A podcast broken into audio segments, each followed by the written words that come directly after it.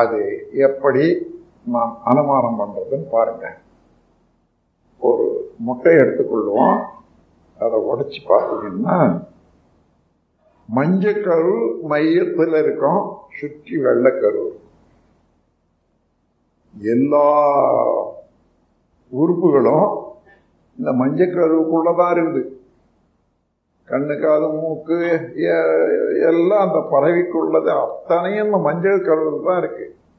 ஆனா அதற்கு ஊக்கம் கொடுக்கறதுக்காக சாப்பாடாக சுத்தி இருக்கக்கூடிய வெள்ளைக்கரு வரும் வெள்ளைக்கரு கொஞ்சம் கொஞ்சமாக தானே இழுத்துக்கொண்டு இந்த மஞ்சள் கருவே உயிரிடும் அதுபோல இந்த வெள்ளைக்கரு என்பது ஆதியாக இருந்து கொண்டு தன்னிருக்க சூழ்ந்தழுத்து ஆற்றலால அணுவையும் அழுத்தி கொண்டு இன்னும் அண்டத்தையும் அழுத்தி கொண்டு எல்லாவற்றையும் இயக்கி கொண்டிருக்கிற போது சப்ளை சோர்ஸ் இயக்கங்களுக்கு உரிய ஆற்றல் எல்லாம் கொடுக்கக்கூடியது அதுவே தான். ஆகவே அந்த நிலையிலேயே நாம் போய் சிறிது நேரம் நிற்கிறோம். அதில் என்ன ஆகுது பாருங்க. எந்த பொருளை நினைத்தாலும் அதே வடிவம் அதே குணம் வருது இல்லையா? எங்கேயோ நம்ம போனோம். ஒரு ஒரு குழந்தைய வச்சுக்கிட்டு ஒரு ஒருத்தர் நிற்கிறாரு அந்த குழந்தை ஏதோ கேட்குது வாங்கி கொடுத்தாரு. நீங்க பார்த்துட்டு வந்துட்டீங்க இப்போ நினைச்சு பார்க்குறீங்க.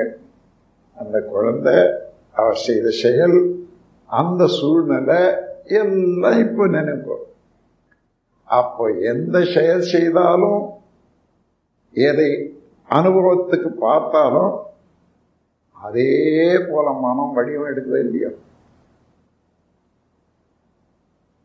அந்த மனம் எடுக்கிற வடிவத்துக்கு மனம் என்பது அலை. அந்த அலைக்கு எப்பொழுதும் அலைக்கு நிலை ஒன்று உண்டு. கடல்ல கூட அலை இருக்குதுன்னு சொன்னா அலைக்கு நிலையானது சமுத்திரம். அப்போ அலைக்கு அதே சமுத்திரம். அந்த அலைக்கு ஊடேயும் இருக்கிறோம். தனியா பிரிஞ்சு இல்லை. அப்போ சமுத்திரமே தான் அலையும் போது அலையாக இருக்கிறது என்று சொல்வது போல இறைநிலையே தான் மனமாகவும் அலை நிலையில மனமாகவும் இருக்கிறது. ஆகையினால இந்த மனம் எந்த அளவுக்கு அசைஞ்சு எந்த அளவு உருவம் எடுத்து இன்ப அனுபவிக்குதா அவ்வளவும் எங்க வந்து நிற்கும் அடியில நிலையில தான் மோதும். அந்த நிலையில மோதுற போது அறியறது அறிவு தான் மனம் என்பது தொடரத்தான் நான் கையில அப்படியே வச்சுட்டு இப்போ பார்க்கறேன். விரல் தொடுது விரல் அறியுதுன்னு சொல்ல முடியாது இப்போ. அறியறது அறிவு விரல் தொடு உணர்வு அதாவது ஒரு தொடர்பு தான். அது போல மனம் தொடர்பு கொள்ளுது பொருளோட அறிவுதான் அறியறது. இருப்பு தான் அறியறது. அதே போல எல்லாவற்றையும் நீங்க தினந்தோறும் பாருங்க. ஏதோ ஒரு படிங்க அல்லது செய்யுங்க.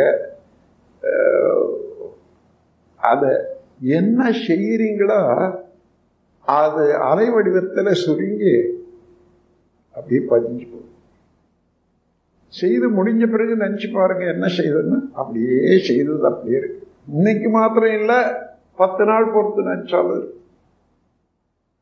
அது எத்தனை தடவை நினச்சாலும் அப்போ ஒரு தடவை செய்தது அலை உணர்ந்தது அலை. ஆனால் அது பதிவானது நிலை இறை நிலைதான்.